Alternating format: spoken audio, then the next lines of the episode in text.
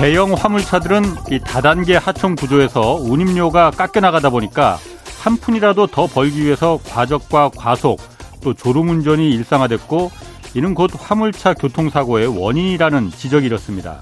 그래서 2년 전에 이 화물차 기사들의 적정 임금을 보장해 줘야 생활 안정은 물론이고 화물차 교통사고도 줄어들 수 있다.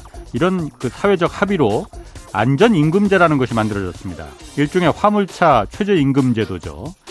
어, 그렇지만 41만 대에 달하는 모든 화물차에 이걸 적용한 게 아니라 컨테이너와 시멘트 운송 차량 약 3만 대에만 시범적으로 그것도 올해 말까지 한시적으로 시행하기로 했었습니다.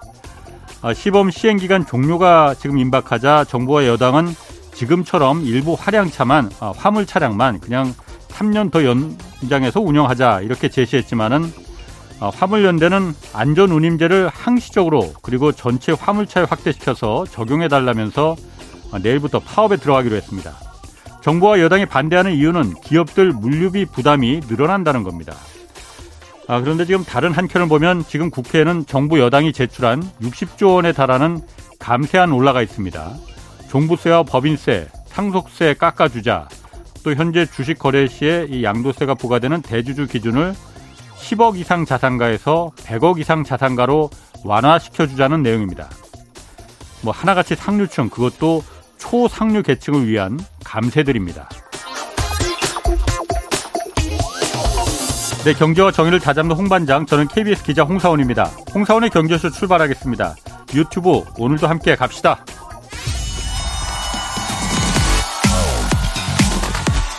대한민국 경제 오디션 메가 경제스타 K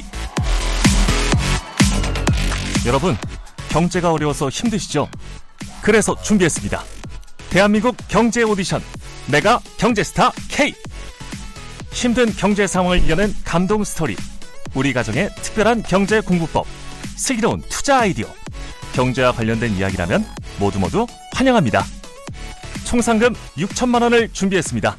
여러분의 많은 참여 기다립니다. 이 프로그램은 당신의 투자의 길을 춤추게 하는 새로운 투자 플랫폼 탱고픽에서 함께합니다. 네, 내가 경제 스타 K 12월 9일까지 사연 받고 있습니다. 사연은 홍사원의 경제쇼 홈페이지에 올려주시면 되고요. 자, 오늘 어, 이제 한국하고 미국 뭐 금리 기준금리 다시 결정할 날 얼마 남지 않았습니다. 한국은 당장 내일 모레고요. 오늘 금리와 환율, 경기 전망 좀 자세히 살펴보겠습니다. 오건영 신한은행 WM그룹 부부장 나오셨습니다. 안녕하세요. 네, 안녕하세요. 아, 요즘 하도 뭐 그 복잡해서 네. 오 부부장님 모시고 싶었는데 아, 조금 네. 늦었습니다. 아, 예. 아, 예. 불러주셔서 감사합니다. 어, 다른 데만 자주 나오지 마시고 경제쇼 아, 예. 좀 자주 나와주시고. 아, 예, 말씀입니다. 네. 자, 먼저 네. 다음 달에 이제 미국 기준금리 마지막으로 이제 올해 마지막 네. 결정되잖아요. 근데 뭐 물가 상승률도 좀 꺾였고 그래서 뭐 속도 줄여야 된다. 그래서 뭐 내년 올해도 이제 뭐 그렇게 크게 안 올릴 것이다 이런 뭐 기대도 많았었고. 네네네. 근데 오늘 또 뉴스 보니까 연방준비제도 고위급 인사 중에 한 분이 미국 사람들 지금 저축액이 워낙 많아서 기준금리 지금 뭐 속도 줄인다 이런 소리 하면 안 된다 더 올려야 된다 이렇게 또 얘기가 나왔어요. 네네. 뭐 왔다 갔다 합니다. 누구 말 연장 연방준비제도 그 위원들 입장에서도 입장이 다 갈리는 것 같아요. 이렇게. 네 그렇습니다. 네. 이거 어떻게 봐야 되는 겁니까? 이제 그 이제 이 말씀을 하시는 분이 이제 에스더 조지라고요. 예. 캔자스 시티 연은의 음. 총재세요. 이제 예. 이분이 지역 연은 총재죠. 예. 어, 저, 여자분이신데 음, 마이크 좀 예. 아, 예, 예. 죄송합니다. 네. 이 여자분이신데 어 저는 이분 인터뷰는 거의 빠짐없이 봅니다. 굉장히 예. insightful 하시고요. 어. 뭐랄까 이렇게 숨기는 것보다는 굉장히 straightforward하게 그러니까 굉장히 예. 좀 강한 직설적으로 말씀하시는 게 되게 크세요. 저하고 비슷하네. 어, 좀 느낌이 비슷합니다. 예. 속도도 예. 비슷하시고 근데 예. 이제 이분이 시원시원하게 말씀을 예. 하시는 편인데 이분이 맵하세요. 예. 작년에 그래서 블라드라는 분하고 예. 이분 둘이 예. 빨리 이제 긴축 전환해야 된다 이제 이런 주장을 하셨고 예. 올해 4월 5월 정도에 이제 무슨 얘기를 했냐면 방금 전에 말씀하셨던 그 저축에 대한 언급을 처음 시작을 합니다. 음. 그래서 이제 미국이 과거하고 달리 미국 예. 사람들이 저축이 크게 늘었다라는 얘기를 하게 되죠. 예. 근데 저축이 늘기 때문에 그럼 사람들이 그 얘기를 하는 거죠. 그럼 다행이다. 어. 불경기가 오더라도 저축이 있고 그다음에 쌓아놓은 돈이 있고 그다음에 지금 고용이 탄탄하잖아요. 예. 그러면은 임금도 있고 하니까 그러면 불경기가 오더라도 예. 잘 버틸 수 있는 거 아니냐. 예. 그러면 불경기가 오더라도 저축을 좀 허물면서 쓰거나 예. 아니면은 임금을 받으면서 좀 버티면 그러면은 다른 어떤 불경기보다는 그냥 마일드하게 지나가겠네. 네. 그래서 이제 많이 나왔던 얘기가 마일드한 경기 침체라는 말이 많이 나왔어요. 예. 이렇게 해서 지나갈 수 있다라고 했는데 이제 이때 당시에 이제 에스더 연착륙 아니에요? 그렇죠. 일종의 연착륙이죠. 어, 네. 근데 이제 에스더 조지 총재가 네. 잘 모르겠다. 그래서 왜요? 했더니 이제 그 얘기를 하는 거죠. 포인트는 이겁니다. 저축이라는 게 예. 우리가 일반적으로 생각을 하면 어려울 때는 어려울 때를 위해서 대비를 하기 위해 쌓아놓는 거잖아요. 예. 필요할 때마다 이게 꺼내서 쓰면 되는 겁니다. 예. 그런데 이런 게 있죠. 사람이 여태까지 많이 써왔던 경험이 있어요. 예. 사람의 소비라는 게 습관이기 때문에 확 줄이기가 쉽지 않죠. 그렇죠. 그죠? 음, 물가가 예. 오르고 금리가 오르니까 가처분 소득이 줄어들어요. 예. 그럼 무언가 써야 되는 돈이 많은데 돈이 어. 없으면 저축을 잡아 쓸 수가 있죠. 예. 왜냐하면 기존의 소비를 유지하기 어. 위해서. 이런 케이스가 있고 두 번째는 과거의 케이스를 보니까 불경기가 찾아오면 어김없이 정부에서 돈을 주고 중앙은행에서 돈을 풀어주는 거죠. 음. 그럼 저축을 굳이 아, 쟁여둘 필요가 없지 않습니까? 왜냐하면 쓰더라도 금방 또 줄 텐데. 정부가 또 실제로 그렇죠. 줬으니까. 예, 그 실제로 줬었으니까요. 네. 그럼 저축을 굳이 쟁여놓을 이유가 별로 없죠. 네. 그러니까 지금처럼 어려운 때에 소비를 그냥 계속 그 기존 기존 패턴대로 하는 겁니다. 먼 아. 돈으로 저축을 허물면서 계속 소비를 하게 되는 거죠. 예. 그리고 또 예를 들어서 보유하고 있는 자산 가격이 최근에 좀 하락을 했지만 다시 올라갈 거라는 기대감이 생기게 되면 뭐 집값도 다시 음. 오를 것 같고 주가도 다시 오를 것 같으면 저축을 쓰면서 좀 이렇게 예전처럼 좀 해피하게 살고 예. 싶잖아요. 이게 사람의 욕구가 그런 게 있잖아요. 예. 그럼 이제 어떤 일이 벌어지게 되냐면 이 저축이 예. 어려울 때를 위해서 대비하는 게 아니라 음. 지금처럼 물가가 오르고 금리가 올라서 소비가 꺾여야 되는데 이 소비를 갖다 이 저축을 허물면서 그대로 탄탄하게 메워주는 겁니다. 음. 그러면 소비가 탄탄하게 메워주게 되면은 예. 소비가 껴, 꺾여야 물가가 잡힐 그렇지. 거지 않습니까? 예. 물가가 안 잡혀요. 아. 그럼 연준 입장에선 더 세게 때려도 끄떡도 안 하는 거죠. 예. 그러니까 우리한테는 이게 하나의 예비군이자 아군이라고 생각했던 우군이라고 생각했던 저축이 예. 적군이 돼버렸네. 그렇죠. 그러니까 네. 그래서 에스더 조지 총재가 뭐라고 얘기하냐면 그때 5월에는 뭐라고 했냐면 이거 와일드 카드다. 아, 예측이 안 된다. 예, 저 와일드 카드다. 예, 어. 와일드하다는 얘기죠. 예. 이거 어떻게 봐야 되냐 이 생각을 하는 거죠. 그래서 예. 어, 이거 어떻게 봐야 될지 모르겠다라고 얘기하는 거죠. 근데 에스 조지 총재가 지난달부터 이 저축에 대해서는 자기 입장을 피력을 하는데 예. 저는 굉장히 설득력이 있다고 봐요. 그럼 이 저축을 사람들이 불경기가 찾아오는 걸 막기 위해서 미리 쓰게 되면 물가가 안 잡히잖아요. 예. 그럼 금리를 더 올려야 되고 그 다음에 긴축도 더 오래 해야 되고 물가도 잘 안 잡힐 거예요. 예. 그럼 이렇게 쓰지 않고 이렇게 쓰면 나중에 더 힘들어지니까 예. 물가를 잡는데 예. 이렇게 쓰지 않고 잘 쟁여놨다가 예. 힘들 때 쓸 수 있게 해주려면 어떤 예. 방법을 써야 될까? 자, 첫 번째는요, 이런 겁니다. 더 이상 정부에서 따, 또 다른 보조금을 주지 않는다는 믿음을 줘야겠죠. 어. 요게 1번일 거고요. 어. 그 다음에 이제 두 번째 중요한 건 뭐냐면 이 저축을 할 때 무언가 보상을 해줘야 될 겁니다. 저축을 허물지 않게 무언가 보상을 좀 많이 해주면 되겠죠. 그 대표적인 게 뭐냐면 이자 예금 금리를 높여주는 겁니다. 어, 그렇지. 예, 금리가 올라가게 되면 그러니까 예금 금리가 높아지게 예. 되면 저축을 좀 덜 허물게 되겠죠. 아, 이거 저축에 예. 그냥 은행에 넣어두는 게 주식이나 뭐 다른 거 엄한 거 하는 것보다도 그렇죠. 소비를 안정적이다. 그렇죠. 그리고 소비를 하는 것보다도 이게 더 나을 수 있죠. 예. 실물 경기가 둔화되고 있다라는 느낌이 들고 예. 그 다음에 더 이상 보조금이 안 나올 것 같아요. 그럼 예. 어 소비를 줄일까 이러는데 저축이 있으니까 이걸로 쓰려고 하는데 예금 이자가 높아요. 그럼 어 이런 느낌이 들 그렇지. 수가 있죠. 그러니까 이제 저도 이걸 왜 말씀을 드리냐면 미국이란 나라가 원래 소비의 나라지 않습니까? 예. 저축의 나라가 아닙니다. 그렇죠. 예. 저축이 이렇게 이례적으로 많았던 적이 별로 없어요. 음. 근데 최근에 저축이 굉장히 많이 늘어났지 않습니까? 예. 그렇죠. 그러면 그러니까 과거에는 금리가 올라가면 대출이자 부담이라는 저도 그런 생각을 좀 많이 했던 것 같아요. 근데 지금은 예금이 예. 워낙 많은 부양책을 써서 자금 지원을 해주다 보니까 예. 금이 굉장히 많은 거죠. 이 저축이 많은 거죠. 예. 예. 그렇게 됐었을 때는 한쪽 사이드에선 이자 부담이라는 것도 있겠지만 대출에서는 예. 다른 쪽 사이드에선 이자 소득이라는 것도 들어올 수가 있습니다. 음. 예, 그래서 이제 에스더 조지 총재 같은 경우는 무슨 얘기를 하는 거냐면 금리를 일정 수준으로 높여놓고 예. 상당 기간을 이어가게 됐었을 때는 이 저축을 안 쓰고 버틸 수 있게 만들어줄 수 있다는 얘기죠. 예. 그럼 바로 이제 이런 지금 반론이 나오죠. 아니 그러면 일정 수준이 아니라 금리를 세게 올려주면 되겠네라고 하니까 이제 에스 조지 총재가 지난달에 이런 얘기를 해요. 뭐라고 얘기하냐면 이게 너무 금리를 세게 올리면 예. 금융시장의 변동성이 커질 수 있다. 금융시장의 변동성이 커지게 되면은 금융 시스템 리스크가 커질 수가 있거든요. 금융 시스템 리스크가 커진다는 얘기는 중앙은행은 두 가지 목표가 있습니다. 성장하고 물가를 안정시켜야 되거든요. 예. 근데 이제 지금 물가 잡기 위해서 성장은 포기하겠다고 얘기한 거예요. 이건 포기한다. 그렇죠. 수학 예. 포기한다. 영어로 예. 간다. 이제 이렇게 얘기한 건데 예. 그래서 포기하면 안 되는 게 있어요. 국어를 포기하면 안 되거든요. 어. 국어가 하나 더 있었던 거죠. 국어가 뭐냐면 금융 안정입니다. 어. 금융 시스템 리스크가 터질 때는요. 중앙은행이 성장 물가를 제쳐두고 예. 일단 이거 잡으러 가야 돼요. 음. 그러니까 그냥 골키퍼 1대1 되면 골대 지키는 게 중요한 게 아니라 튀어나가야 돼요. 골키퍼가. 예. 무조건 이렇게 해야 되는 거거든요. 그러니까 이 중앙은행 입장에서는 이게 만약 금융 시스템 문제가 생기게 되면은 다시 돈을 풀어줘야 되는 문제가 생기는 겁니다. 그걸 음. 언제 봤냐면 영국에서 봤죠. 영국에서 금리 올리고 있는데 갑자기 굉장히 큰 뭐 감세 문제 때문에 예. 그 총리 문제 때문에 갑자기 영국 국채 시장이 흔들리니까 어쩔 수 없이 다시 양적 완화하면서 돈을 풀어줬지 않습니까? 예, 예. 그러니까 에스 조지 총재가 얘기하는 건 그거죠. 우리가 제대로 오랫동안 긴축을 하기 위해서는 예. 오랫동안 긴축을 하기 위해서는 금융시장의 변동성이 극단적으로 높아지면 안 된다. 어. 그 얘기를 하는 거죠. 그러면 그 얘기는 뭐냐면 오래 긴축하기 위해서는 살살 긴축해야 된다는 얘기입니다. 혹시 어. 고속도로 가다 보면 네. 그런 거 보신 적 있죠?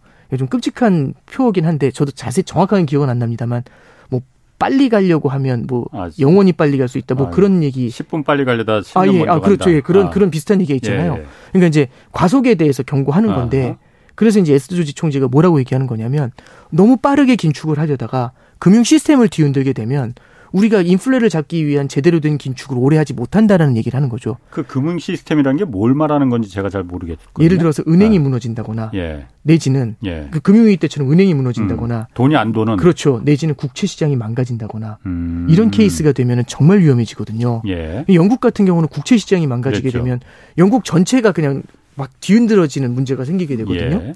그러니까 이런 것들은 중앙은행이 나서서 막아줘야 돼요. 음. 이게 이제 다시 하나 말씀을 드리면 중앙은행이 원래 이제 나타나게 된 가장 큰 이유는 최종 대부자로서의 역할을 해야 됩니다. 음, 그렇죠. 최종 네. 대부자라는 건 이런 거죠.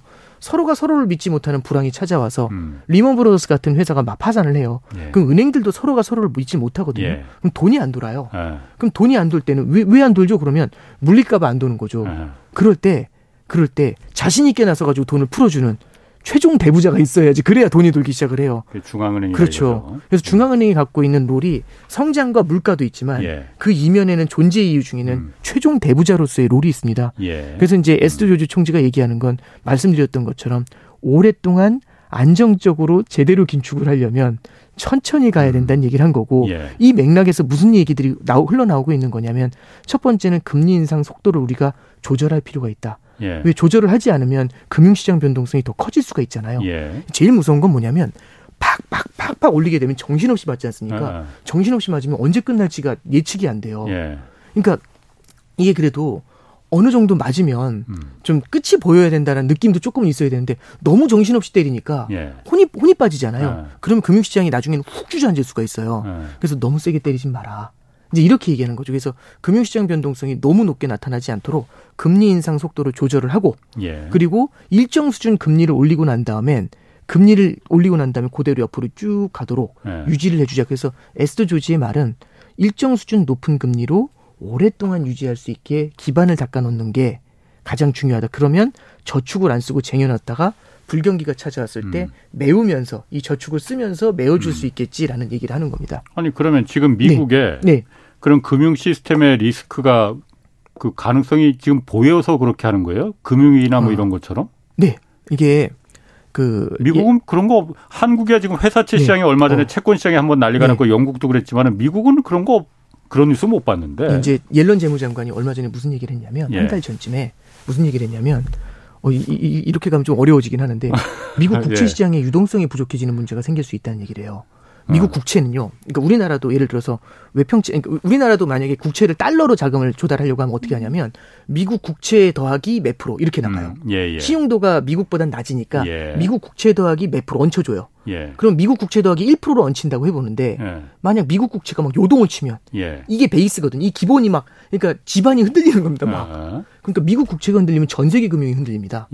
그러면 미국 국채라는 게 안정이 돼 있어야 되거든요. 예. 근데 지금 미국 국채가 불안한 게 이런 거예요. 첫 번째 잠깐 생각을 해보시면 코로나 때 이걸 부양하기 위해서 어마어마한 돈을 뿌렸죠. 그렇지. 그럼 예. 그 돈을 다 국채를 국채를 발행을 해서 조달을 했단 말이죠. 예. 그럼 국채의 공급이 많이 늘었습니다. 이게 예. 1번입니다. 아, 아. 근데 두 번째는 그러면 공급이 어마어마하게 늘었는데 그만큼 수요가 늘어나야 되잖아요. 예. 그럼 국채의 수요가 누가 있을까라는 걸 생각해 보죠. 연준이 많이 사줬어요. 예, 그렇죠. 근데 연준이 이제 안 어. 사주죠. 예. 연준이 오히려 팔아야 되죠. 예. 그럼 연준이라는 완전 사기 캐릭터가 사라진 아, 겁니다. 사기 캐릭터가 음. 사라진 상태에서 예. 그러면 연준 없이 가자 이거죠. 예. 그럼 연준 없이 간다면 일반 투자자잖아요. 일반 예. 투자자는 연준하고 다르죠. 일단 첫 번째는 국채 투자할 때 손해 보면 안 됩니다. 근데 국채라는 걸 투자할 때 제일 무서운 게 뭐냐면 내가 이 국채를 샀는데 금리가 예. 더 뛰면 문제죠. 어. 그러니까 예를 들어서 제가 10년짜리 국채를 그렇죠. 10년짜리 국채를 3%에 샀는데 예. 금리가 5%가 돼요. 예. 어 이건 아니지. 어. 이런 느낌이 들잖아요. 그렇지. 그러면 최대한 국채 투자를 할때 예. 금리가 올라갈 거라는 기대감이 사라진 상태에서 갈 거 아니에요. 예. 금리가 올라갈 것 같으면 국채를 사면 안 됩니다. 음. 근데 중앙은행에서는 금리 올리겠다 으름장을 계속 놓고 있으니까 어우 그러면 국채 사면 안 되겠네. 국채에 대한 투자 수요가 확 줄어들어요. 일단 예. 기본적으로. 예. 자 그러면 첫 번째는 국채 주요 투자자가 누가 있냐? 미국의 그 은행들이 있습니다. 상업은행들이. 예. 근데 상업은행들이 뭐가 있냐면 규제가 걸려 있어요. 국채를 사는 순간 자본을 충족을 해야 돼. 충원을 해야 됩니다. 국채 산 국채 양만큼? 예, 예, 그렇습니다. 예, 그거 이제 비례해 가지고 어, 자본을 채워 놔야 돼요. 그럼 유상증자를 해야 되죠. 알 필요는 없을 것 같긴 한데. 예, 그렇죠. 이제 SLR 규제라는 게 예. 있는데 예. 그게 사실 작년에 이제 한번 예. 이슈가 된 적이 있어요. 아. 그래서 자본을 채워야 되면 지금 같은 분위기에서 유상증자 해봤자 네. 분위기 안 좋을 거잖아요. 어허. 그래서 은행들이 웬만하면 그렇게 국채 마구 사들이려고 하질 않아요. 예. 그러면 은행이라는 큰 손이 사라졌죠. 예.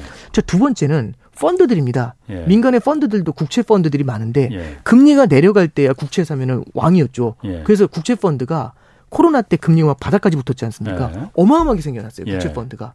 근데 지금 국채 펀드가 더 들어갈까요?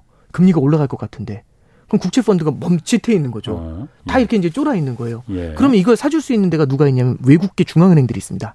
그런데 첫 번째는 외국 중앙은행 중에서 미국 국채 많이 사주는 원탑이 중국이거든요. 중국하고 일본. 예, 그렇죠. 중국, 어. 일본, 러시아 예. 이런 나라인데 예. 러시아는 일단 아웃된 거고. 예. 그러면 일단 첫 번째는 중국이 있는데 예. 중국 같은 경우는 지금 미중 분쟁 때문에 예. 최근에 국채 보유량을 줄이고 있죠. 계속 줄여요. 그래서 올해만 들어서 천억 달러가 넘게 팔았어요.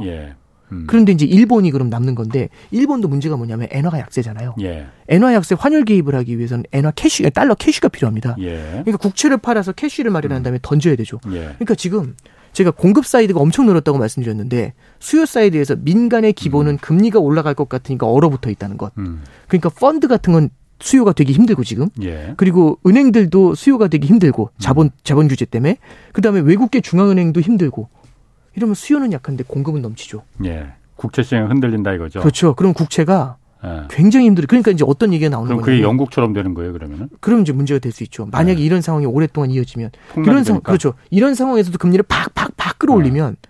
금리가 계속 올라가면 이건 뭐지 한 다음에 국채를 아무도 안 사게 되잖아요. 예.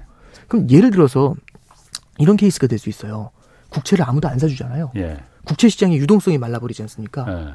그러니까 예를 들어 제가 뭐 부동산 전문가는 아닙니다만 이게 그 부동산 중에서도 환금성이 높은 부동산이 있을 거지 않습니까? 예. 예를 들어 그게 뭐 상가든 아파트든. 어. 근데 지금 상가든 아파트는 환금성이 없죠 지금은. 예. 내놔도 안 팔리지 않습니까? 예. 이 펀드가 어떤 펀드가 있냐면 개방형 펀드라는 게 있습니다. 음. 이 개방형 펀드는 뭐냐면 언제든지 환매하겠다고 그렇지. 하면은 자금을 주는 예. 거예요. 예, 예. 그건 뭐냐면 자산을 매각해서 주는 건데 예. 주식형 펀드 같은 경우는 주식시장에서 자금을 팔아가 주식을 팔아가지고 자금을 줄 수가 있죠. 예. 근데 예를 들어서 아파트 펀드가 있다고 해보죠. 네. 아파트 펀드를 개방형으로 설정한 겁니다. 제가 분위기 안 좋을 것 같으니까 아파트 펀드를 환매를 해요. 음. 그럼 자금을 줘야 되는데 이 펀드가 그렇지. 그러면 아파트를 팔아야 되는데 안 팔려요. 예. 그럼 어떻게 해야 되냐면 음. fire sale을 던져야 돼요. 음. fire sale을 던지게 되면 기준가가 더 떨어질 거잖아요. 이 펀드 가치가 막 떨어질 거지 않습니까? fire sale은 건 덤핑을 말하는 그렇죠. 어. 예. 그러면 네. 그거 이, 게 fire sale 그러니까 덤핑을 하는 순간 막 음. 아파트 가격이 더 떨어지면 이 펀드 폭락하지. 손실이 클 거라고 생각하면 예. 다른 투자자들도 아 나 지금 뺄래 이렇게 해서 그럼 너도 나도 다 빼줘. 그러면 예. 이 뉴스를 늦게 들은 사람만 손해입니다. 예.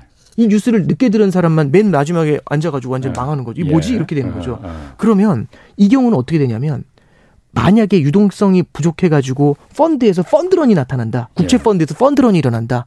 그럼 이런 상황에서는 미국 국채에서 엄청난 자금이 빠질 수 있거든요. 음. 그럼 펀드런이 일어나게 되면은 국채의 금리가 하늘로 튈 수가 있어요. 예. 이런 게 그럼 영국처럼 될 수가 있습니다. 음. 그게 옐런 재무장관이 그래서 국채 시장의 유동성이 부족한데 그래서 이제 대안으로 나오는 게 뭐냐면 첫 번째는 바이백을 해주겠다는 얘기가 나옵니다. 바이백이 뭐냐면 국채를 발행한 거 있잖아요. 음. 이거를 일부를 그냥 자기가 다시 되사준다는 얘기죠. 정부가. 재무가 발행한 예. 걸 재무가 다시 그렇죠. 사준다. 공급량을 줄인다는 아, 겁니다. 이거 예. 2002년에 한 번 한 다음에 이번에 처음 이 얘기가 또 나오고 있습니다. 아, 하도 안 팔리니까. 어, 그렇죠. 예. 근데 이 규모가 클 수가 없어요. 클, 클 수가 없어요. 그 크면 예. 저 같아도 미국 국채 어, 네. 어 저거 망하기 일보 직전이네 이걸 느끼겠는데. 뭐 그런 것들도 있고요. 어쨌든 그게 아주 뭐 critical한 정책이라고 하긴 좀 어렵습니다. 예. 두 번째 나오는 얘기가 뭐냐면 규제를 한번 손봐야겠다라는 얘기가 나와요. 예. 그 규제 중에는 첫 번째는 펀드에 대한 규제인데 예. 먼저 빠져나가는 사람이 왕인 거잖아요, 지금은. 예. 지금처럼 네. 유동성이 모자라게 네. 됐을 때는 그래서 먼저 빠져나가는 사람이 모든 네. 걸 얻어가서 유리해질 수 있는 그런 상황을 좀 어떻게 막을 수 있는 예. 그런 제도적인 보완을 준비해 봐야겠다라는 얘기를 하고 있고요. 예. 그리고 또 하나는 이게 뒤쪽으로 조금씩 나오는 얘기입니다만 옐런 재무장관도 한 걸음 빼서 얘기하더라고요. 예. 규제 당국과 얘기해서 예. 은행들의 이 자본 규제 있잖아요. 국채를 예. 샀을 때 자본을 메워줘야 되는 이 규제에 대해서도 한번 논의를 좀 해봐야겠다. 이제 이런 얘기들을 하고 있습니다. 음. 그리고 이제 중앙 청산소 같은 걸 만들어서 국채 음. 거래를 할 때 플랫폼으로 사람들이 다 같이 음. 들어와서 투명하게 거래를 음. 하면 아무래도 수요가 더 투명하게 나타나게 되겠죠. 그래서 이런 보완책들이 좀 필요한 것 같아요. 그래서 이런 걸 한번 준비해 보겠다라는 이제 얘기만 현재 풀어놓은 상태입니다. 음. 그래서 지금 당장 국채 시장이 무너진다 이런 말씀을 드리는 게 아니라 여기서 금리가 더 올라가고 시장이 더 불안해졌을 때는 이런 리스크가 생기고 네. 이 리스크가 펀드런을 만들었을 때는 걷잡을 수 없으니까 이런 케이스를 대비할 필요가 있다라는 얘기를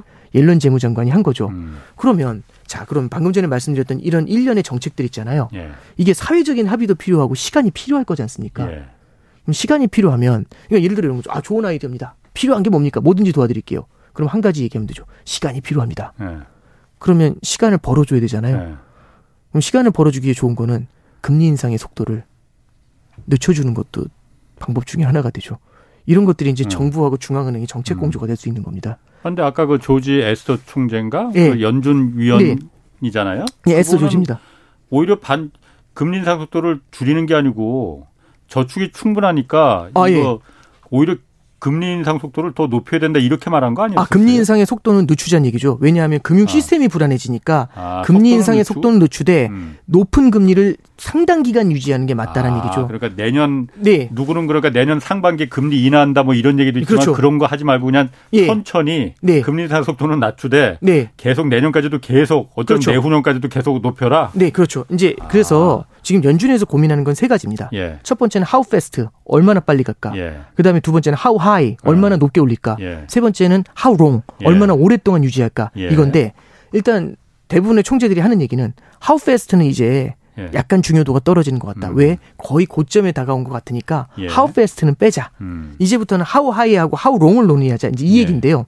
그러면 high를 얘기할 때 이 high가 5냐 5.25냐 이제 이런 얘기를 하는 거고 예. 그 중에서 좀 매파적이라고는 블라드 같은 분은 며칠 전에 7이다 이제 이런 얘기를 해가지고 한번 어. 시장을 술렁술렁하게 한 게 있고요. 예. 그리고 이제 그 하우 하이가 예. 사실 지금 요번에 12월 달에 0.5를 만약에 올리게 되면 예. 4.5%가 되거든요. 예. 그럼 내년에 한두 차례 올리게 되면 5나 5.25로 사실은 금리의 인상은 어느 정도 마무리 단계에 들어가요. 음. 그럼 예. 걔를 언제까지 유지하느냐, 어, 어. 하우롱에 대한 논의가 나오게 될 겁니다. 아. 에스터 조지를 비롯해서 대부분의 총재들은 하우롱을 좀 고민을 하고 있습니다. 아. 이래야 이래야 저축을 쓰지 않고 버티면서 예. 저축을 쓰지 않고 버티면서 인플레이션과의 전쟁을 장기전으로 끌고 갈 수 있죠.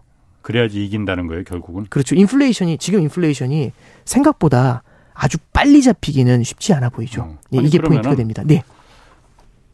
제가 이제 그 네. 궁금한 게 네네. 제 이제 오부 부장님은 하도 많이 배워서 아유, 서당개가 서당개가 돼서 한 2년만 됐는데도 오부 부장님의 그 insight를 막 넘어설 아유, 것 같아. 별 말씀이요. 아유. 과거에 네. 1980년대, 70년대, 80년대 지금하고 비슷한 상황이 있어서 예.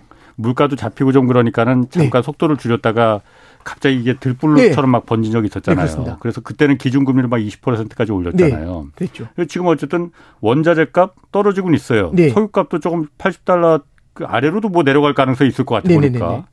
근데 지금 오페크 산유국들 지금 감산한다고 하잖아요. 그리고 또 누구는 석유값 200달러까지 간다는 사람들도 있고.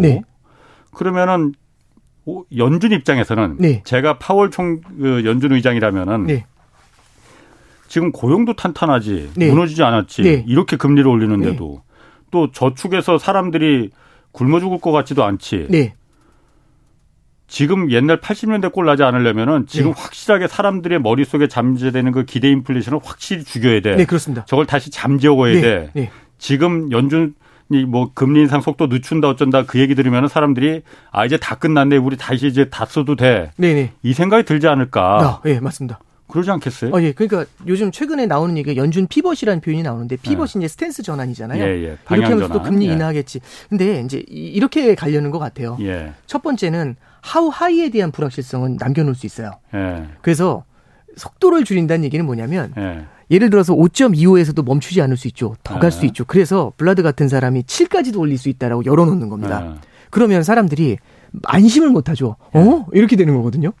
그러면 5.25에서 오랫동안 유지해도 언제든지 올릴 수 있게 룸을 열어놓은 거죠. 어. 그러면 불확실성을 남겨놓는 겁니다. 예. 그리고 두 번째는 how long으로 가게 되면 예. 우리는 이제 여태까지 케이스들이 뭐냐면 예. 금리를 인상한 다음에는 금리를 낮출 땐 빠르게 인하를 했어요. 예. 여태까지는 예. 금리 인상한 다음에 보통 실물 경기가 무너질 것 같으면 빠르게 인하를 했거든요. 예. 그래서 2018년도에 12월 달까지 금리를 올린 다음에 19년도 예. 6월부터 금리 낮췄어요. 그러니까 불과 6개월 만에 금리 낮춘 적도 있죠. 그러니까 지금도 시장이 기대하는 건이 음. 연준이라는 것이 여태까지 지난 10년의 과거를 돌아보니까 올릴 때는 천, 천천히 올리는데 내릴 때는 화끈하게 내려주는 거죠.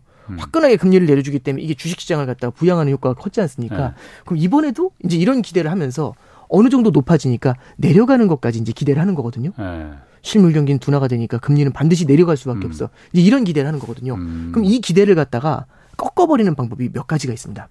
첫 번째 방법은 뭐냐면 이런 거죠. 이제 어렸을 때 멀미를 좀 했어요. 예. 멀미를 좀 많이 했거든요. 예. 그래서 차 타는 걸 되게 싫어했는데 멀리 가려고 하면 아버지한테 아직도 그 기억이 나요. 3분 정도 지나면 언제 도착해요? 이 질문을 아. 계속 했던 것 같아요. 정말 질문을 많이 했거든요, 아버지한테 그 네. 질문을. 네. 아버지 나중에 그 말씀 하시더라고요. 어. 자고 일어나야 돼. 한잠 자. 어. 3시간 걸려. 어. 이러면 그다음부터 3분 지나도 질문 안 해요. 우리 아버지랑 똑같았네. 아, 그런가요? 아, 제가요, 저희 둘째가 네. 멀미하는데 저희 어. 둘째가 그 질문 많이 하면 제가 어. 그 답을 한번 해줍니다. 예, 그, 그, 그게 이제 어. 아직도 기억이 나는데 왜 그러냐면 이게 뭐 어떤 효과가 있는 거냐면 네. 금리 인하 언제 해요? 이거 계속 기다리는 거잖아요. 음. 언제예요? 언제예요? 물어볼 때 뭐라고 하면 되냐면 내년까지 기대하지 마. 아. 이렇게 던져버리면 예. 기대가 꺾이게 되죠. 아. 이 방법이 있고 두 번째는요. 아. 대전 간다고 한 건데 얘기하는 거죠. 대전이 아니었다. 부산이다. 아. 딱 그러면 어 이렇게 되잖아요. 예. 그러면 답이 없다는 걸 느낄 거지 않습니까? 음. 자야겠다. 음. 이 생각이 들겠죠. 그러니까 이제 이게 무슨 말씀이냐면 금리 인상이라는 걸더 예. 높게 할 수 있다고 으름장을 놓거나 예. 더 멀리 오랫동안 할 수 있다고 이렇게 그 결국에는 포기하게 만드는 거죠. 네. 이러면 기대 인플레이션을 생각보다 빨리 잡을 수 있습니다. 그래서 조금 역설적인 네. 표현이긴 한데요.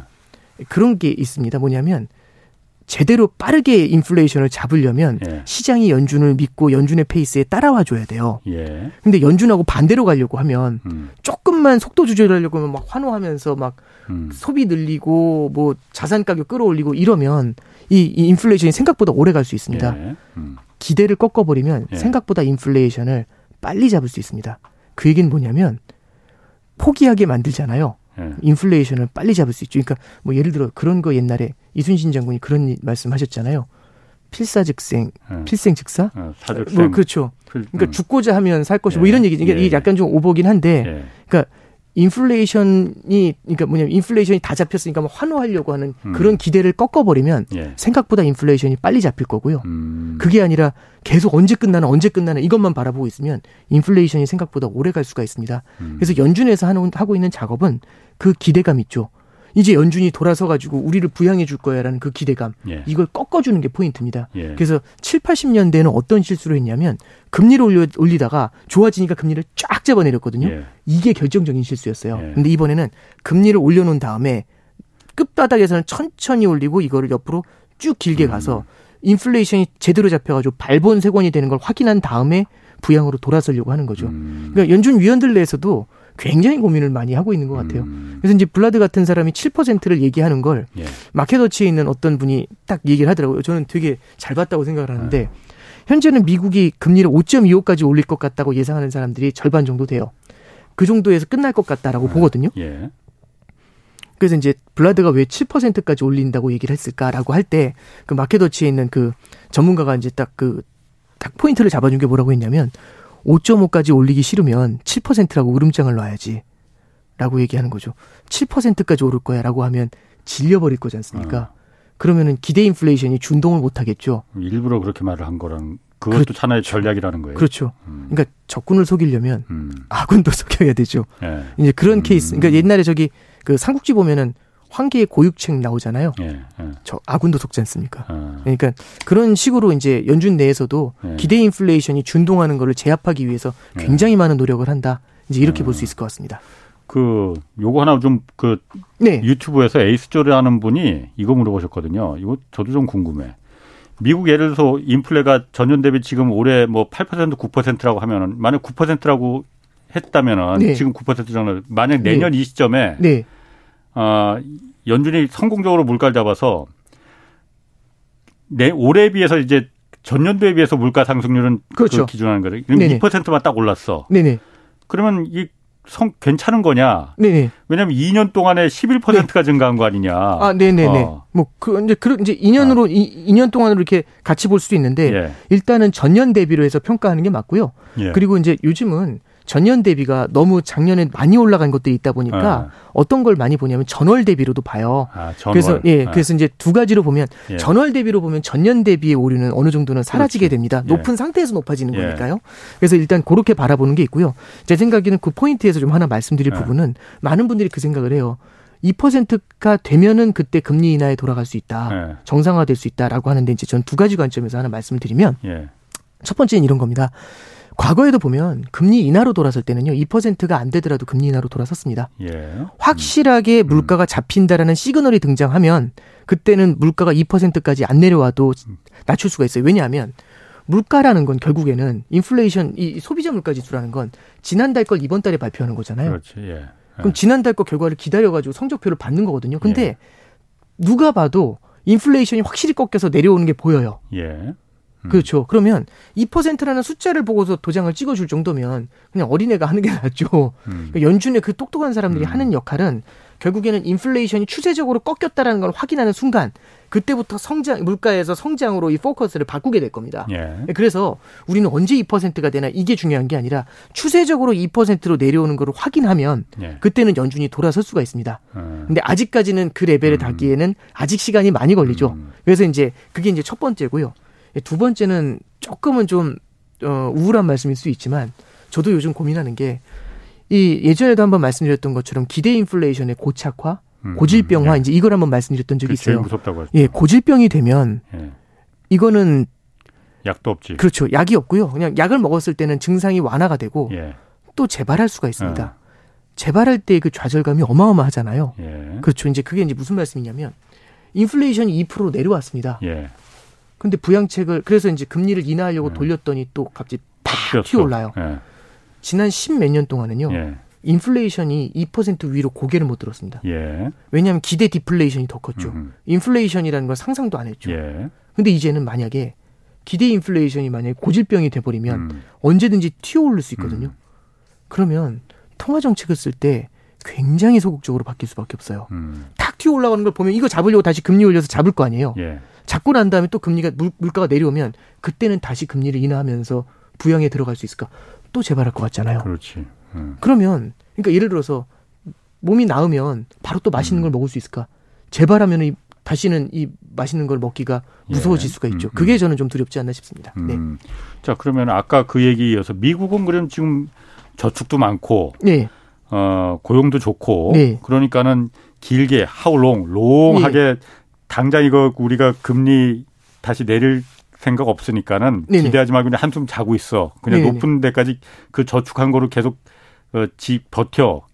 미국은 버틸 수 있다고 하지만은 네. 다른 나라들은 그럼 버틸 수 있겠느냐. 아, 네. 당장 우리나라만 해도 그럼 미국이 좀 다들 아 미국 기준금리가 꺾여지 우리도 좀 꺾이는 거잖아요. 네. 네. 미중급 미국의 기준금리 꺾일 때만 지금 목 놓아 지금 바라보고 있는데 네. 미국이 지금 저렇게 롱하게 가겠다고 하면은 네. 문제되는 나라, 망하는 나라 몇, 몇 나라 생길 것 같은데. 네. 일단 첫 번째는 예. 롱하게 가야 된다고 해야 빨리 끝납니다. 인플레이션이라는 게. 어, 그러니까 일, 그러니까 뭐냐면 어. 예, 를 들어 이거죠. 예. 저기 서울대를 가고 싶어요. 예. 그러면은 예. 새벽 새벽 3시까지 공부하면 서울대 간다. 근데 모의고사 한번 봤는데 예. 잘 나온 거예요. 예. 7월에 모의고사 봤더니 잘 나온 거예요. 그래서 예. 오케이 이제부터 10시에 자자. 음. 이러면 서울대 못 가잖아요. 네. 그러니까 내가 어떤 행동을 하느냐에 따라서 네. 결과가 계속 바뀌는 겁니다. 네. 이게 생명체와 같아요. 그래서 모두가 그걸 긴장감을 갖고서 인플레를 때리겠다라고 생각을 해야 빨리 잡힙니다. 예. 그래서 이제 연준은 거기에 포커스를 두는 것 같고요. 예. 연준이 작년에 이제 했던 작업들을 보면 연준 같은 경우도 과거에 13년도에 금리 인상을 하다가 한번 테이퍼링이라고 홍역을 치른 적이 있어요. 예. 그 홍역을 치르면서 이제 뭘 배웠냐면 아 미국이 금리 인상을 하면 예. 다른 나라가 힘들어질 수 있구나 이제 이걸 배웠어요. 예. 그래서 이제 첫 번째는 뭘 해주냐면 피마 레포라는 걸 만들어놨습니다. 음. 통화 수와 비슷한 건데요. 예금 담보 대출 받을 수 있게 해준 거예요. 음. 뭐냐면 그 그 뭐냐면 중앙은행들이 채권. 예 그렇죠 네. 국채를 갖고 있지 않습니까 네. 미국 국채 예. 이걸 담보로 언제든지 캐시를 뺄 수 있게 해줬어요 음, 달러를 뺄 그렇죠. 달러를 조달할 음. 수 있게 작년도 7월달 8월달에 이미 그 라인을 형성해 놨고 예. 두 번째는 뭘 했냐면 SDR이라는 걸 해가지고 예. IMF에서 자금을 빼가지고 그거를 신흥국들한테 나눠줬어요 예. 선진국도 나눠줘야 되는데 선진국이 또 받은 건 선진국이 받은 음. 거를 또 신흥국들한테 다 교부를 했죠 예, 예. 그래서 신흥국한테 방파제를 조금은 쌓아놓은 겁니다. 음. 자, 그럼에도 불구하고 지금 되게 힘들어 하거든요. 최근에 나온 얘기가 그럼 신흥국이 왜 금리가 올라가면 힘들까라고 보면 첫 번째는 고금리와 강달러가 한꺼번에 오지 않습니까? 예. 신흥국은 태생적으로 자국의 자본이 없어요. 예. 그러면 신흥국은 자본도 없고 성장을 할 수 있는 방법이 없지 않습니까? 물건을 만들어도 내수 소비가 없잖아요. 예. 돈이 없으니까. 음. 그럼 이걸 어떻게 해야 될까 하면은 해외에 수출을 하면 돼요. 근데 해외 수출하려면 물건을 만들려면 뭔가 설비가 필요하지 않습니까? 예. 내돈 찍어가지고 신흥국 돈 찍어가지고 건영국 해가지고 못 사잖아요. 네. 그럼 어떻게 하면 차관을 들여와야 돼요. 아하. 그래서 우리나라도 60년대, 70년대 차관 들여온다 예, 이 예. 얘기가 많았죠. 예. 차관을 들여와서 수출을 하는 게 아니라 차관을 들여와가지고 설비를 삽니다. 음. 그럼 설비를 사가지고 물건을 만들어서 수출을 해가지고 달러를 벌어서 이 차관을 갚는 구조잖아요. 예. 그럼 이제 여기서 이제 포인트가 뭐냐면 신흥국들은 태생적으로 달러 빚이 쌓이게 됩니다. 예. 달러 빚이 많잖아요. 달러 빚이 많으면 갚을 때는 달러로 갚아야 돼요. 그렇지. 이거는 이건 정석이지 않습니까? 예. 근데 이제 이런 케이스가 있죠. 달러 빚이라는 게 계속 미국에 있는 은행들도 연장 연장 해줘요 분위기 좋으면. 예. 근데 분위기가 안 좋으면 음. 아 이제 우리가 힘드니까 갚아요 이렇게 음. 얘기하거든요. 예. 그러면 오랫동안 쓰던 달러 빚을 갚아야 되면 이거 달러로 안 갖고 있고 다 원화로 갖고 있을 거 아니에요. 다 환전해가지고 음. 그럼 달러를 사서 갚아야 되지 않습니까? 예. 그럼 원화를 팔고 달러를 사야 됩니다. 그럼 환율이 튀겠죠. 예. 그러면 결국에는 달러 빚을 갚으려는데 환율이 튀니까 달러가 강세로 가니까 음, 음. 힘들어지는 거죠. 예. 근데 문제가 뭐냐면 이 불황이라는 게 불황이라는 게 한 명한테만 오는 게 아니죠. 음. 모두한테 공정하게 다가오죠. 예. 달러 빚을 모두한테 공정하게 갚으라고 합니다. 음, 음. 그러면 달러를 한두 푼 사서 갚아야 되는 게 아니라 모두가 달러를 살리고 뛰어가요. 그럼 불황이 찾아오면 달러가 강달러가 됩니다. 어. 초강달러가 되면 신흥국의 부채 부담이 어마어마하게 증가할 수 있거든요. 어. 그래서 고금리 강달러는요 예. 신흥국의 부채 부담으로 신흥국의 성장을 짓누르는 문제가 생기게 됩니다. 음. 그럼 신흥국이 망할 것 같으면 빚도 많고 망할 것 같으면 여긴 끝난 거잖아요. 예. 이래서 고금리와 강달러가 굉장히 어렵다는 얘기를 하는 겁니다. 예. 그래서 사실은 지난달에 G20 재무장관 회담이 있었어요. 아, 이번 달엔 G20 정상회담이 있었고 예, 예. 지난달 G20 재무장관 회담이 하기 전에 전 세계적으로 어떤 얘기가 나왔냐면 강달러 때문에 미치겠다. 음. 이거 어떻게 해야 되냐라고 했고 그 중에 이제 대표적으로 누가 그 얘기를 발의를 하냐면 일본이 엔화 약세가 되게 셌지 않습니까? 네. 그래서 일본의 이제 재무성 그분이 이제 넘어가가지고 이제 우리 G20 재무장관 회담에서 예. 엔화 약세에 대한 고민을 한번 얘기해 보겠다. 음. 이 얘기를 좀 했어요. 첫 번째는. 예. 그래서 이제 해외 그 G20 재무장관 회담에서 두 가지 단어가 회자가 됩니다. 첫 번째는요. 첫 번째는 스피로버라는 단어가 나와요. 미국이 금리를 올렸을 때 이걸로 해외에 충격을 주는 거죠. 이게 음. spillover라고 합니다. 예. 근데 spillover에서 끝나는 게 아니죠. spillover만 들어가면 사람들이 미국이 그러면 뭐가 아쉬워가지고 다른 나라 힘든 걸 뭔 신경을 쓰냐 이렇게 얘기를 했는데 그게 되려 미국 경제에도 충격을 줄 수 있다는 얘기죠. 다른 나라가 흔들리면 음. 그걸 spillback이라고 합니다. 음. spillback이 왜 나타나냐면 첫 번째는 다른 나라가 다 죽으면 예. 수출이 안 될 거지 않습니까? 아 미국이 그렇죠. 예. 미국의 다국적 기업 음. 되게 많잖아요. 예, 예, 그럼 이 기업들도 다 힘들어지잖아요. 아. 지금 전 세계가 대차 대조표가 다 맞물려 있어요. 아. 그럼 어느 한 국가가 부실이 난다는 거는 미국 기업들한테도 타격을 준다는 얘기거든요. 아. 예. 그래서 이 관점에서 하나 바라볼 필요가 있고요. 예. 두 번째는 앞서 말씀드렸던 것처럼 다른 나라 중앙은행은 미국에 수출해 가지고 달러를 번 다음에 그 달러로 미국 국채를 사줬어요. 음. 근데 지금 환율 개입을 하려면 캐시가 필요하잖아요. 그럼 이 중앙은행들이 전부 다 음. 국채를 팔아요. 미국 그럼 미국 한테도 부메랑처럼 돌아오는 거죠. 아, 미국 국채가 흔들린다 이거죠. 예, 그렇죠. 그러면 아. spillover만 있는 게 아니라 spillback이 있습니다. 예. 그러면 이게 나의 문제가 되는 순간 미국도 생각을 바꿔야 되거든요. 예. 그래서 이제 G20 재무장관 회담에서 예. spillover하고 spillback에 대한 얘기가 나왔고 예. 그때 이제 하는 이총 이창용 총재께서 이제 그 얘기를 하세요. 예, 그 두 가지인데 파월 의장과 브레이너드 재, 그 부의장이 음. 스필 오버와 스필 백에 대한 얘기를 많이 했다. 예. 요 얘기 하나. 음. 두 번째는 고 끝나고 있었던 컨퍼런스에서 이제 이 얘기를 하시죠. 뭐냐면 이런 얘기를 합니다. 지금 환율이 저기 이제 펀드 매니저나 이런 전문가분들은 다 잘 들어라. 지금 환율이 1,400원, 1,400원이 좀 넘는다. 예. 다들 달러가 올라갈 거라고 생각을 하는데 이게 1,600원을 갈 확률이 높을지 1,300원으로 내려갈 확률이 높을지 잘 생각해 보는 게 좋을 것 같다라고 하면서 양방향을 열면서 이제 그 얘기를 하시죠. 뭐라고 하냐면 some degree of global coordination이라는 표현을 써요. 음. 일정 수준의 국제 공조가 나타나게 됐을 때는 달러가 약세를 보일 수 있다는 표현을 쓰거든요. 국제 공조. 네. 국제 공조라는 건 네. 미국이 달러 강세를 갖다가 반대로 틀어버릴 수가 있습니다. 그런 게 음. 나왔을 때는 예. 를 들어서 외환 시장 개입을 허용해 준다든지 아, 아. 아 니면은 뭐 예를 들어서 금리 인상의 속도를 늦춰 준다든지 예. 두 개를 조합을 합치면 금리 인상의 속도를 미국은 늦춰주고 다른 나라는 외환 시장에 개입을 할 수 있으면 예. 그럼 환율을 찍어 눌러버릴 수 있죠. 예. 예. 그래서 지난달에 G20 재무장관 회담이 있었고 이번에 G20 정상회담이 있었어요. 음. G20 정상회담에서 옐런 재무장관이 저 누구죠 그 저기 중국 인민은행 총재를 미팅을 하려고 했고요. 한다고 했고 음. 거기서 이제 여러 가지 얘기가 나오는데 그 중에 하나가 뭐냐면 신흥국에 대한 채무 탕감 얘기가 나왔습니다. 아마 이제 여기 뭐 안유아 박사님이나 중국 전문가분들이 나오셔서 1대1로 설명을 많이 해주셨을 거예요. 예, 예. 그게 중국의 부채의 늪이라고 얘기했습니다. 그렇지, 예. 다른 나라에 비, 돈을 빌려주는 거죠. 예, 예. 그리고 그게 그대로 빚으로 남아버리는 거지 않습니까? 예. 그래서 사실은 9월 달에 이미 중국의 부채의 늪이 너무 심각하다. 그 상태에서 미국이 금리를 끌어올리니까 신흥국은 양방향으로 따귀를 맞는 구조다. 이제 이런 얘기가 나왔던 거거든요. 음. 그러면 다시 말씀드리면 강달러와 고금리는 신흥국을 힘들게 합니다. 왜? 예. 부채의 부담을 늘려주니까. 어, 그렇지. 그럼 예. 만약에 부채의 부담을 낮춰주면 부채를 탕감해주면 일정 수준이라도 그럼 음. 신흥국이 견딜 수 있는 룸이 생겨나지 않을까요? 음. 물론 문제가 해결되는 건 아니지만 버틸 수 있는 시간을 벌어줄 수 있는 거 아닐까요? 그럼 그 미국한테도 좋은 거라 이거죠? 그렇죠. 그래서 그 옐런 재무장관이 그, 그 인민은행 총재 이강이라는 사람인데 음. 그 사람하고 신흥국의 부채 탕감에 대한 얘기를 하겠다라는 얘기를 했고요. 바이든하고 시진핑이 회담을 했지 않습니까? 그래서 여러 가지 얘기가 나왔어요. 물론 음. 대만에 대한 레드라인 얘기가 굉장히 크게 회자가 됐고 음. 그다음에 뭐 이제 우리는 우리 중국은 미국을 건드릴 생각이 없다 뭐 이런 얘기들이 많이 회자가 됐지만 네. 그 밑에 여러 개 항목들 중에 네. 뭐가 있냐면 신흥국에 대한 부채 탕감 얘기가 나와요. 그 부채가 그러니까 누구에 대한 부채 그러니까 중국이 신흥국에 빌려준 부채, 미국이 신흥국에 빌려준 부채. 그걸 갖다 탕감시켜 준다. 이거를 일정 부분 줄여줘야죠. 그러면 바로 여기서 어떤 생각이 드냐면 네. 중국이 그걸 왜 탕감해줘? 근데 이렇게 한번 생각해 보는 거죠. 예. 그 그대로 놔두시면 그냥 망하는데 망하면 음. 못 받잖아요. 예. 그러니 예. 조금 줄여주는 게 예. 이런 얘기가 나올 수 있죠. 그런 게 일종의 국제 공조가 될 수가 있습니다. 중국 같은 경우에서 그 부채를 부채 늪에 그 나라가 신흥국들이 빠져버리니까 네. 돈 갚는 대신 그러면 우리가 사용권을 갖겠다 해갖고서는 항만이나 네. 뭐 시설 같은 걸 갖다가 네. 그 중국이 다 운영권을 네.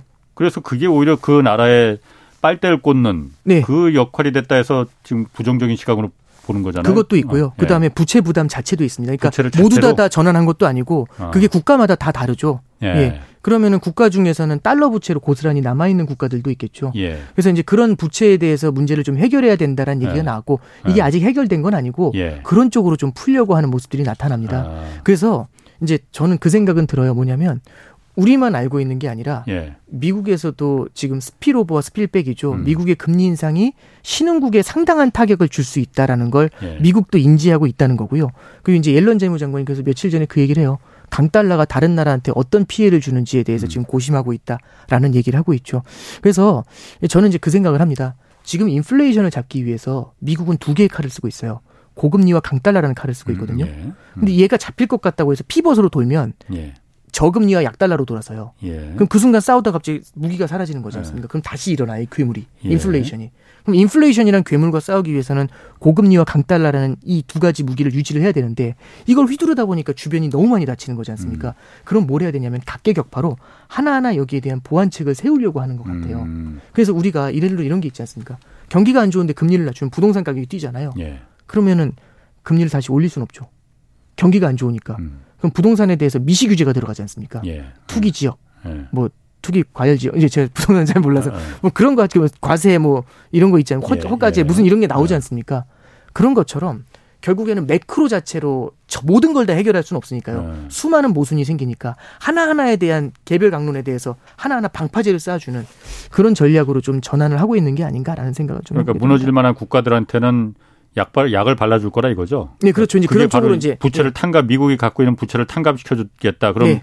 우리도 탕감시켜 주니 중국 니들도 좀 탕감시켜 줘라. 네. 뭐 미국하고 중국하고 사이가 그렇게 좋지 않아서 중국이 말을 들을지는 모르겠지만은 네네. 미국은 하여튼 그런 미국이 살기 위해서 네. 그런 전략을 쓸 가능성이 있다 이거죠. 네, 과거에 음. 80년대에도요. 예. 비슷한 일이 있었습니다. 브래디 플랜이라는 게 있었어요. 중남미 국가들한테 예. 미국의 은행들이 돈을 많이 빌려줬거든요. 예. 근데 미국이 그때 당시 볼커 당시에 금리를 많이 올리니까 중남 멕시코 파산한다는 게 82년이었거든요. 음. 그런 그 분위기에서 예. 중남미 국가들한테 부채를 일정 수준 조정 그러니까 부채 탕감이라는 표현보다는 부채에 대한 구조 조정을 해줘요. 음. 그러면 이 결국에는 뭐 저기 뭐냐면 이렇게 저희 나눠서 갚아라 뭐 이런 것들이 있지 않습니까? 예. 예 요런 형태의 조정들이 나타났을 때는 음. 부채를 일정 수준으로 조절해 줄 수 있을 것 같아요. 그래서 음. 저도 좀 바라보고 있는 게 음. 방금 말씀드렸던 것처럼 그냥 one side로 고금리로 막 쫙쫙 밀어붙이면서 음. 속도를 세게 가려는 것들 이거는 어느 정도는 좀 거의 이제 마지막 국면인 것 같고요.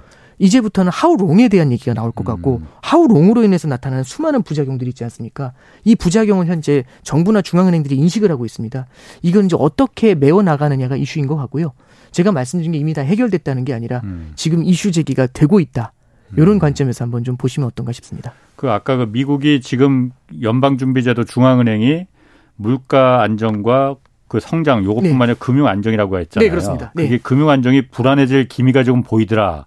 해서 그게 바로 미국 국채가 지금 흔들 가능성이 있다. 그럼 영국처럼 박살날 테니 그거 만, 네. 그 미연에 방지하기 위해서 금리나 네 이런 부분을 갖다가 좀, 어, 네. 속도 조절, 그, 네. 롱하게 간다. 이런 얘기잖아요. 네, 그렇죠. 근데 아까 얼마 전에, 어, 그때 그 오부 부장님께 제가 얘기를 들었나? 그, 강 달러가 갑자기 네. 확 약해진 적이 있었잖아요. 네. 그때 일본, 예. 어, 일본이 환율에 개입하겠다고 네. 공식적으로 이제 선언을 하고 들어갔을 때 미국 네네. 국채를 다 팔아버려서 그거로다가 달러를 네. 매입해서 달러 팔아버리고 엔을 엔화를 샀다. 네. 그래서 이제 미국 국채가 이거 흔들리는 거 아니야? 그게 그럼 그걸 말하는 거죠? 그것도 연관되죠. 그게 스필백의 하나지 않습니까? 네. 외환 보유고를 갖다가 그럼 그때 강 달러가 네. 그렇게 흔들린 게 미국 국채를 일본 이 팔아버린 게 큰 영향을 미친 거예요. 그러면 아 이제 이렇게 보면 되죠. 네. 아, 이, 꼭 이분 이게 저기 어. 와, 이분 이분의 이제 이걸 예. 이걸 설명을 예. 한다. 아, 불가능. 2분 30초. 아, 그러니까 예. 이게 이제 이렇게 설명을 해 드리면 될 것 같아요. 예. 결국에는 예. 외환 시장에 개입을 하면 예. 결국엔 다들 엔화 팔고 달러 사는 플레이를 하고 있는 거잖아요. 제가 해치 펀드입니다. 엔화 팔고 달러 사면은 돈 벌어요. 근데 그러면 리스크가 뭐야 해서 물어보니까 달러가 약세로 도는 게 리스크인데 첫 번째는 미국이 금리를 올리거나 아니면은 다 일본이 금리를 세, 미국이 금리를 인하하거나 예. 일본이 금리를 세게 올리거나 일본은 그거 못하죠. 예, 그렇죠. 예. 그런데 미국도 금리 이, 금리를 돌릴 수는 없지 않습니까? 예. 아니면 외환 시장에 개입이 들어오거나 예. 이건데 이게 반기 환율 보고서라는 게 있어요. 예. 미국에서 외환 시장에 개입하면 찍혀요. 찍어버리거든요. 그래서 외환 시장에 개입도 못해요. 시장 원리 따라 가세요. 이거거든요. 그럼 세 가지 다 못하면 오케이. 그럼 음. 리스크는 없다. 진격. 음. 그러면 진격의 약 강달러가 되는 겁니다.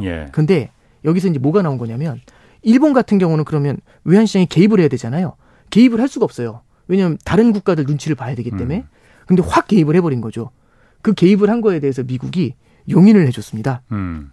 그리고 반기 환율 보고서가 나왔거든요. 근데 예. 거기에 뭐라고 나왔냐면 어, 뭐 너무 힘들면 해야죠 이렇게 어. 나와요.